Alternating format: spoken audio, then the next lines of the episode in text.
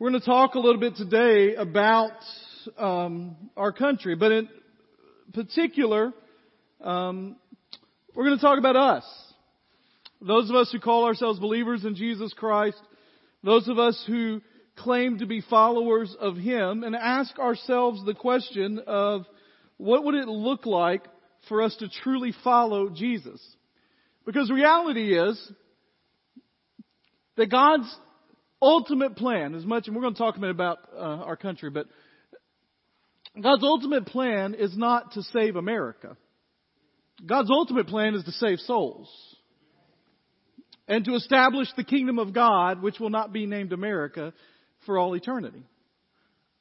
Now, I spent a week in Los Angeles. I actually came back early last Wednesday because of just the craziness of the schedule here at the church for the summer, and I'll explain a little bit about my schedule in the next week and ask you to pray specifically for something at the end of the service today. But so I came back on Wednesday, and Susan and Eli were still there. So I came back on Wednesday, and I had my three youngest kids with me, just me and the kids, and spending some time with them and getting prepared for what's coming for me next week. And while we were doing that, we worked during the day. We got stuff done during the day. And then at night, I was trying to find something for us to watch together. And I don't know whether you realize this or not, but that's not easy.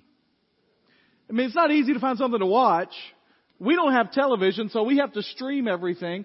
And to find something that my 10-year-old almost son, my 6-year-old daughter, and my almost 4-year-old other daughter all want to watch is not easy. Can I get an amen in the house? And here's the really tricky part, that I will not poke my eyeballs out watching at the same time.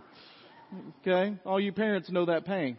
And so I didn't even know what was going on. I stumbled upon the U.S. Olympic trials, right? For swimming. All right. Now, on Friday, they started the track and field. And, you know, the Olympics are coming this summer. And, man, I want to tell you, I've been excited about this. I just love the Olympics. I love the competition. I watch it.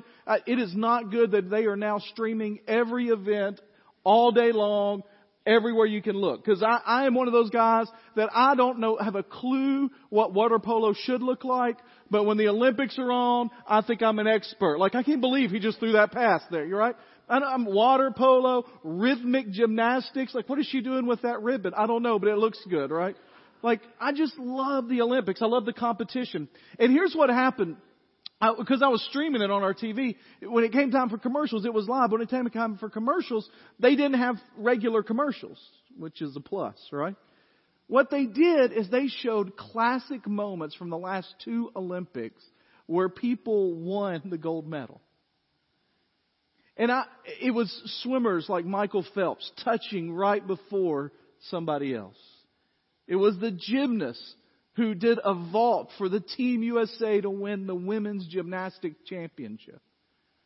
And I've thought about that moment, which is the moment that they showed them. And as they're showing this, I mean, I'm sitting there and the kids are like, that's kind of cool. And I got chill bumps all over me and, you know, like emotional. Like I remember that moment. And I remember, some of you remember this. Some of you weren't even close to being thought of yet. But I remember being in a hotel room in St. Louis, Missouri, when Mary Lou Retton won the gold medal. Do y'all remember that, those of you? How many of you remember Mary Lou Retton, all right? How many of you were born after 1984? Don't raise your hands. I don't want to know. And then here's the thing. When those American athletes win the gold medal and they stand on top of that platform and they put that medal around their neck and the national anthem starts to play, woo! Man, it gets me, right? It just reminded me of how much I love being a part of this country. How grateful I am that God allowed me to be born here. In Los Angeles, you know. I was there for 7 days. And you notice a couple of things in Los Angeles. One of the things you realize is that people are people. And you look around, and it looks like here. I mean, we were at the hotel on last Sunday afternoon. We'd been to church. And we had to get some supplies for Vacation Bible School. And Landry and Janetta and Susan and Laura and we were all kind of getting together. Dana, we were like, all right, we're going to go. Savannah Richardson, who's teaching, we're like, we got to get our supplies. And so we all get in the van and we start to go. Okay. And we decided to go to Walmart. You ever been to Walmart? You know, they got Walmarts in Los Angeles. Well, we did. It's not on the Google Maps, but we found it. We saw it. We pull in, and Walmart is there, and it says, now open. All right? So we think, oh, that's kind of cool. We walk in. Now, I'm going to tell you the first miracle we experienced in Los Angeles. Every register was open. And all of God's people said, amen, right? That doesn't, somebody, I think Landry goes, this is the last time they'll ever see this out here. But you talk about people everywhere. I was like, how long has this thing been open? So I get out my phone and I Google. The thing opened the Wednesday before. And there were 250 people waiting to go in the door when they opened it. And the Los Angeles Times covered Walmart opening. Right? And this is what they loved it. And people were like, we can't find stuff like this anywhere. And I'm like, if you get them a little sweet tea, they're going to be Southerners before long. Right? I mean, people are just people. But you also see in Los Angeles, as much as I love this country, and as much as people are people, you see that something's not right. I mean, we know that, right? It doesn't take somebody with an acute sense of right and wrong and the way things are going for us to see that America, that our country seems to be on a track that is not where we should be. And when you're in Los Angeles, what you see is more evidence of that than you really want to see. And it's not that people are bad. Like, it's not that people are out there and they're doing stuff or saying stuff. They're polite and nice. It's just the darkness is so evident. People who don't even have a clue about Jesus or have outright dismissed the idea that it could be something for them. I was reading this week, actually after I got back, a study by a guy named Andrew Walls. And it's an interesting study because he did a study of world religions, and he discovered that almost every major religion is still centered where it was founded. And so, for instance, Islam was founded there in Arabia and is still centered in Mecca. Buddhism was founded in the Far East. And if you want to know where the center of Buddhism is today, it's the Far East. Hinduism was founded in India. And if you want to know where the center of Hinduism is today, is India. Do you know the one major world religion that doesn't follow for? It's Christianity. When you look at Christianity, the original place that it started was Jerusalem. And after Jerusalem, some people got interested in it over in northern Africa, and it moved to Alexandria. And then from Alexandria, it moved a little bit north into Rome. And from Rome, it moved into the western part of England and into Germany and into France. And then eventually it came across the ocean through colonization and through the American Revolution, and all of that happened in the settling of our country to where the center of Christianity could be found right here in North America, specifically in our country, and in some ways right in the South where we're the buckle of the Bible Belt. By the way, it's not the center of Christianity anymore. I don't know if you realize that or not, but America is no longer the center of Christianity. The center of Christianity is now South America and Africa. And in about 20 years, it's going to be obviously so. And the question that Andrew Walls asks is, why does that happen? Why is Christianity different than all the other religions? Why does it go from place to place and center to center instead of being just where it was in Jerusalem? And this is the quote he said at the end. He said, "One must conclude, I think, that there is a certain vulnerability, a fragility at the heart of Christianity. And you might say that this is the vulnerability of the cross." Now, he goes on to explain more, and I'll kind of explain this quote. What he says is that Christianity works best when it's not in control, when it is vulnerable, when it is not the esteemed state, when it is not the powerful, when it is not the rich. And if you look throughout the history of the Bible, the people who made the biggest impacts in history, for the most part, were not the rich and the powerful, but the lowly. In fact, when Paul is writing to the Corinthians, he says to them, some of you used to be like everybody else, but God has raised you up.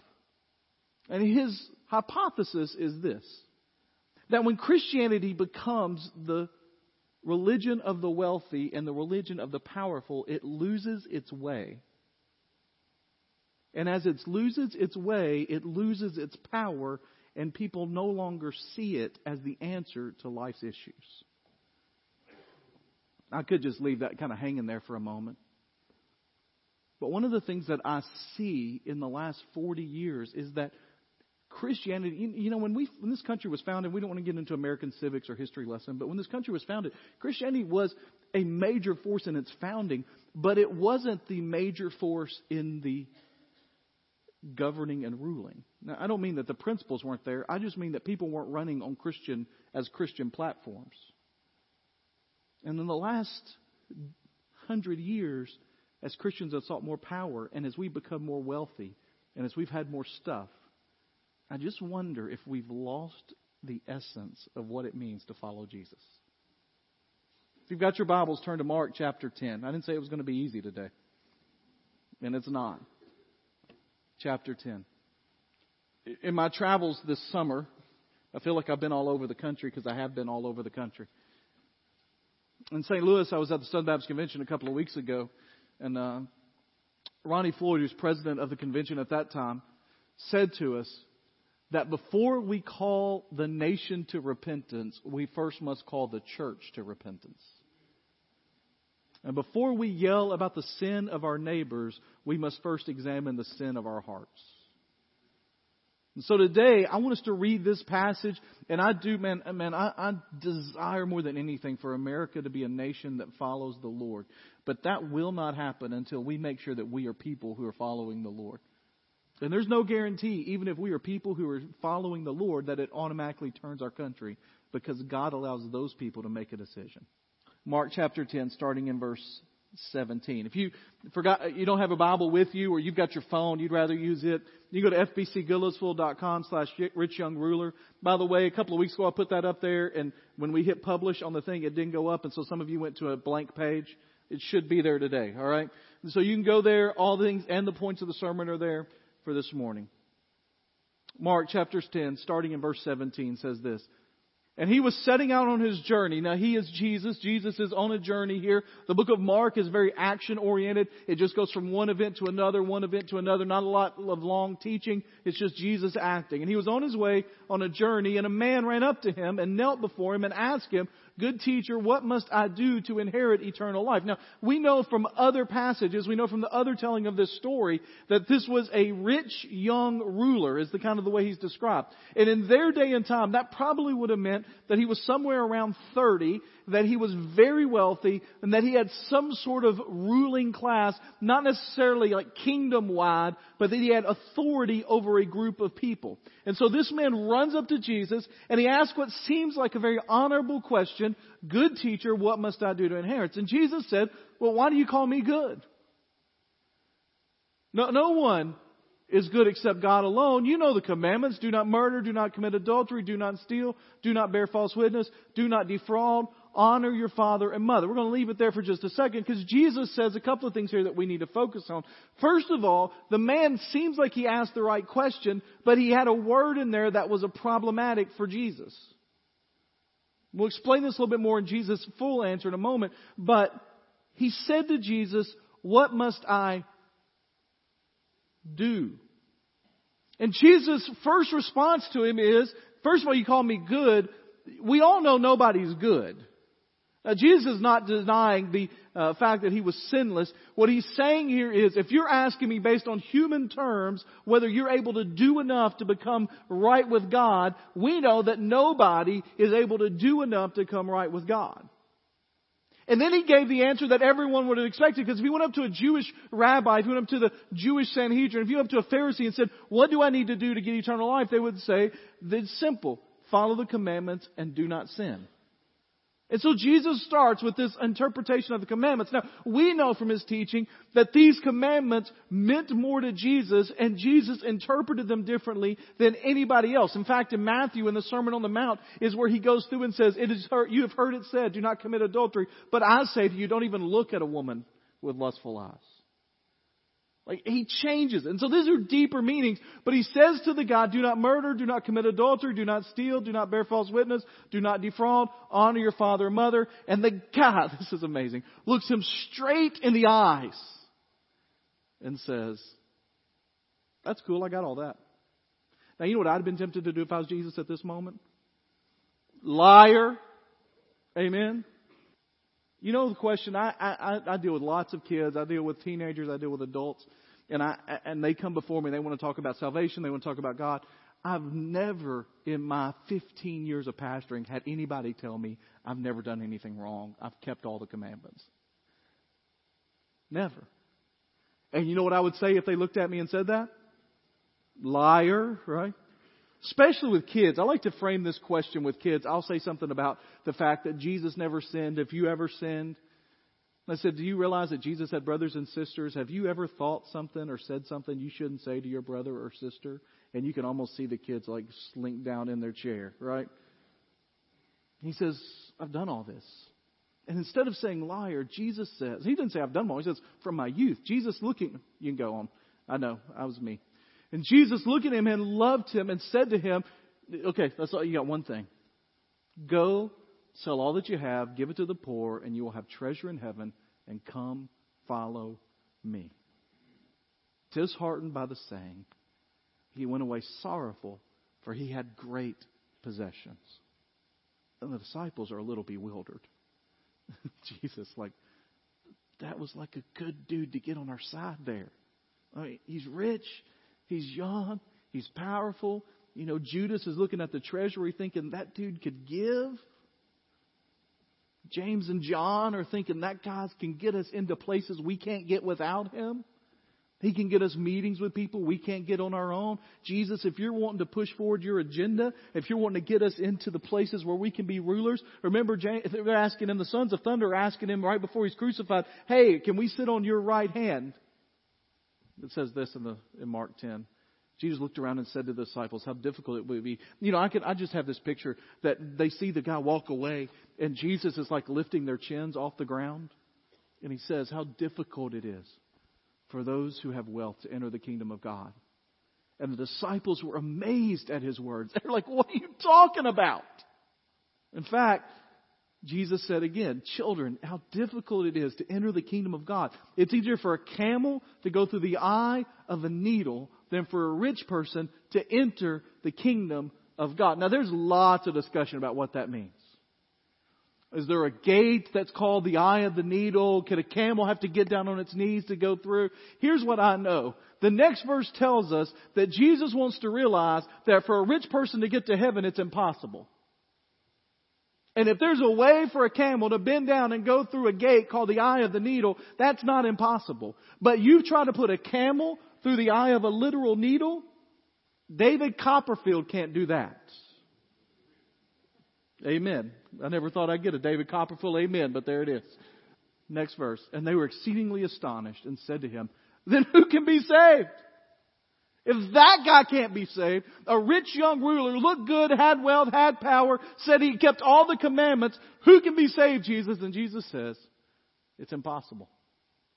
But not with God, for all things are possible with him. Now, here's what I want to do today. I want to give you two ways that this is misinterpreted, and then I'm going to give you 4 points, and we're going to do that in about 5 minutes. Now, by the way, I heard Alan got applause last week for saying that he was going to preach a short sermon.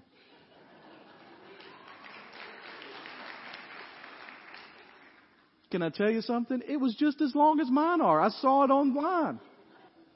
That's called playing to the crowd. That's what that's. So I promise you, we will be out of here by noon today. All right. Oh, is that not what time we're supposed to get out? Listen, I preached to noon. The LA mission team would not be happy with me. All right. I got in late right now. All right. 2 ways. Okay, let me tell you 2 quick ways that people misinterpret this. First of all is to universalize Jesus' command to the rich man. Say, see, if you want to follow Jesus, you got to sell everything you got and you got to follow him. Well, here's the truth. Scripture talks about these guys that follow Jesus and they still had possessions. In fact, when Jesus raises from the dead and goes and he comes back and speaks with them. Remember when Peter, they're out there on their boat again? So they didn't sell their boat. They had a boat. They're still fishing. They're still doing stuff. And so one of the ways is to universalize this and say, if you want to follow Jesus, sell everything you got, live in poverty, and just move on. That's not what this passage is. The second way, though, and this is the way most of us do it, is that we minimize the passage.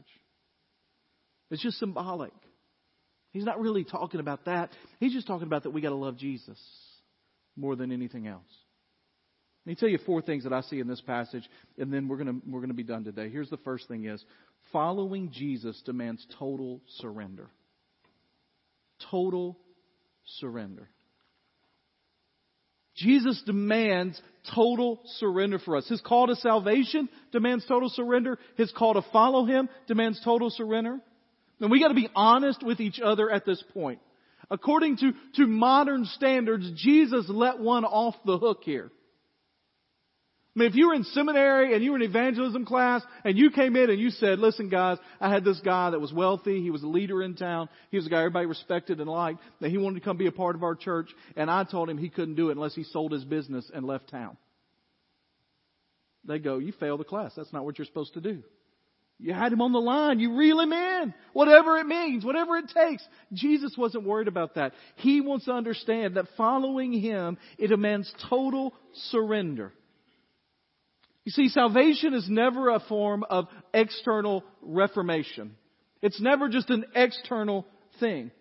Jesus tells him to go sell all that he has, but it's not because Jesus just wants to see external change. It's because he realizes that the heart of the man has not been changed to follow Jesus. He's proud of who he is. He's proud of what he's done. He's proud of what he has. He is secure in his wealth and his position and in his looks, instead of trusting completely in Jesus. Can I just be real honest about our country for a minute?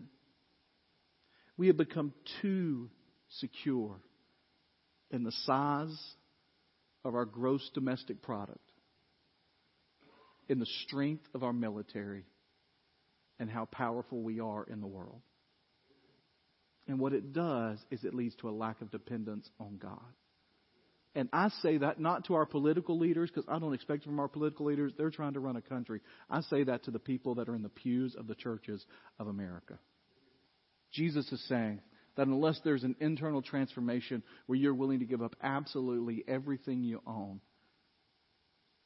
then you're not really following Jesus. Let me ask you a question. The question in this passage is not, does Jesus call you to give everything you got up to follow Him? The question is, if He did, what would you say? You see, the test is not whether Jesus asked you to sell everything you got and to move, but the test is, if He did, would you do it? And if your answer is, oh, I don't think I could, then you need to check your relationship with Jesus. Second thing. People that follow Jesus don't consider their options.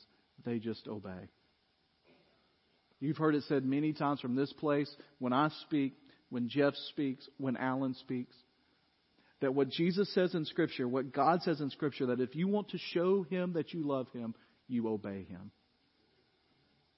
You just simply obey. Do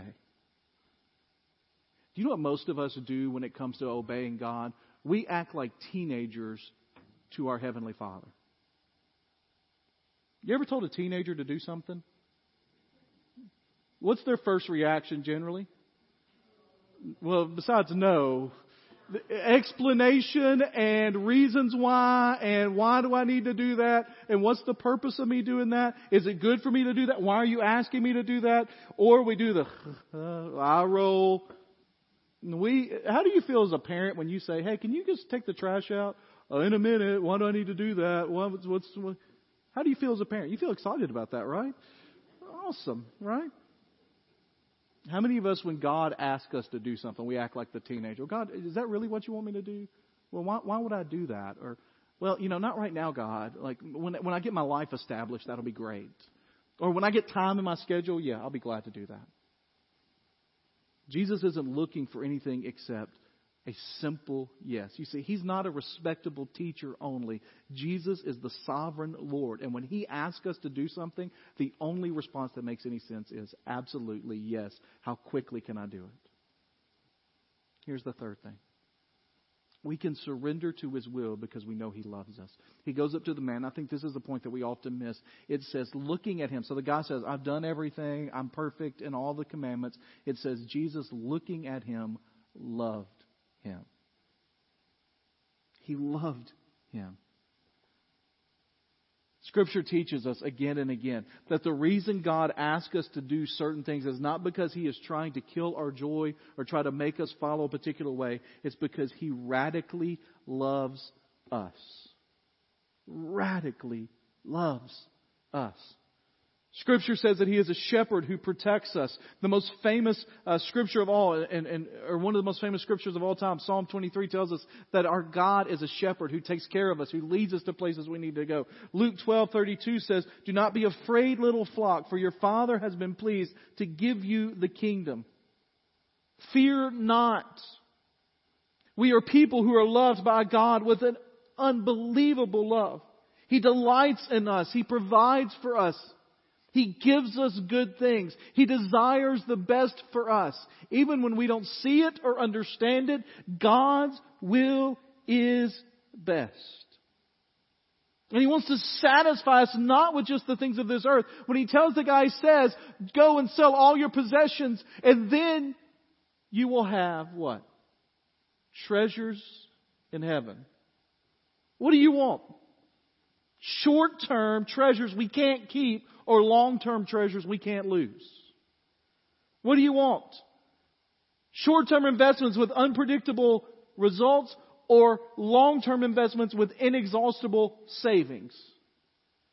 He says to the guy, go get up all this temporary stuff, and when you get through this temporary stuff, then come follow me, and then I will give you treasures in heaven that will never rust, that will never fade, that will never break, and they'll be yours. What do you want? You want another bigger house? Or do you want an eternal reward with the Father? Now, at some point, we're going to talk about the rewards that are in heaven. Last week, we're in Santa Monica Church, and Zach Drake preached on the rewards that we get in following Christ. And we'll do that at some point, because I think that's a place we sometimes miss. But the reality is, he's not telling them to give this up because he didn't want good for him. He's telling them to give it up because he wanted better for him. And here's the last thing we see in this passage, and then we're done. Love for the present can rob us of the joy with which we were created. It says in the Scripture that he went away disheartened, sad, because he had so much stuff.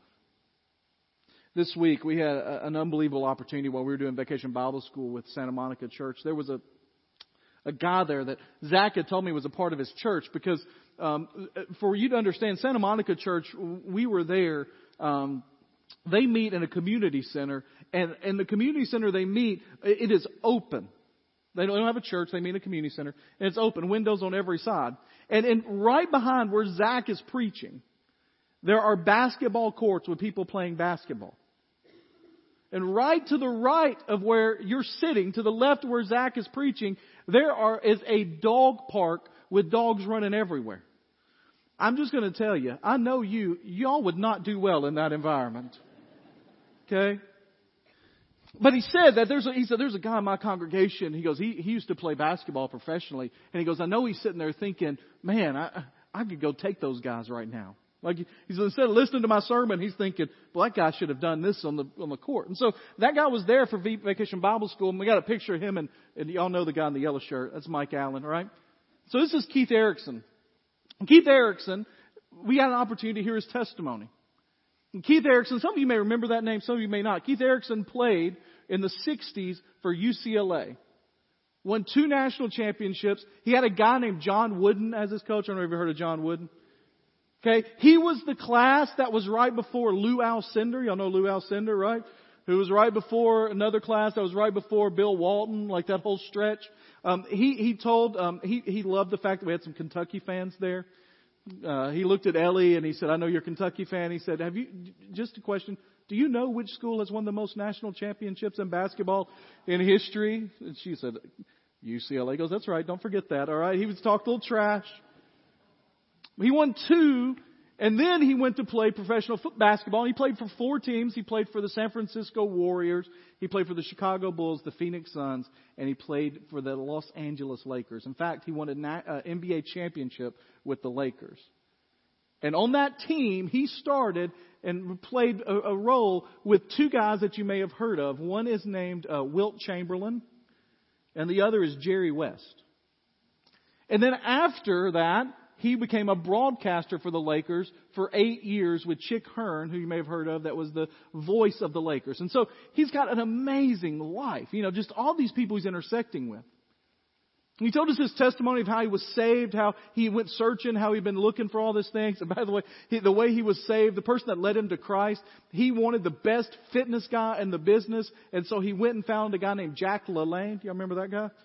And Jack LaLanne wouldn't take him, but his assistant would. And his assistant led Keith to Christ. Told him about Jesus, okay? Answered questions for him from the Bible.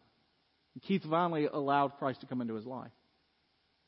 And here's one that struck me. So he tells this whole story, and then he opened it up for questions. And on Tuesday, and he did it again on Wednesday. I wasn't there for the Wednesday session, but on Tuesday he opened up for questions. And somebody asked him, because, you know, Jerry West is the logo, if you know NBA basketball. He's the guy they modeled the logo after. He was one of the greatest players of all time and still an executive. He's an executive for the Golden State Warriors. He's helped build that team. And they said to him, somebody said, has Jerry West become a Christian? Because he talked about several of his teammates had become Christians. And Keith looked first at us and he said, no, but Elgin Baylor has. I don't know if you know Elgin Baylor. He's a great center. And then he stopped for a second. And you know, you try not to interpret too much in it, but he got a little emotional. And he said, it's just really hard when you've got as much money and fame and success as he does to realize you have a need for Christ. Here's the truth, okay? We, as believers, many of us in this room see the fracturing that is happening in our country. But when you have as much success and power and good fortune that our country has had, it's hard to see your need for Christ. And let's be real honest.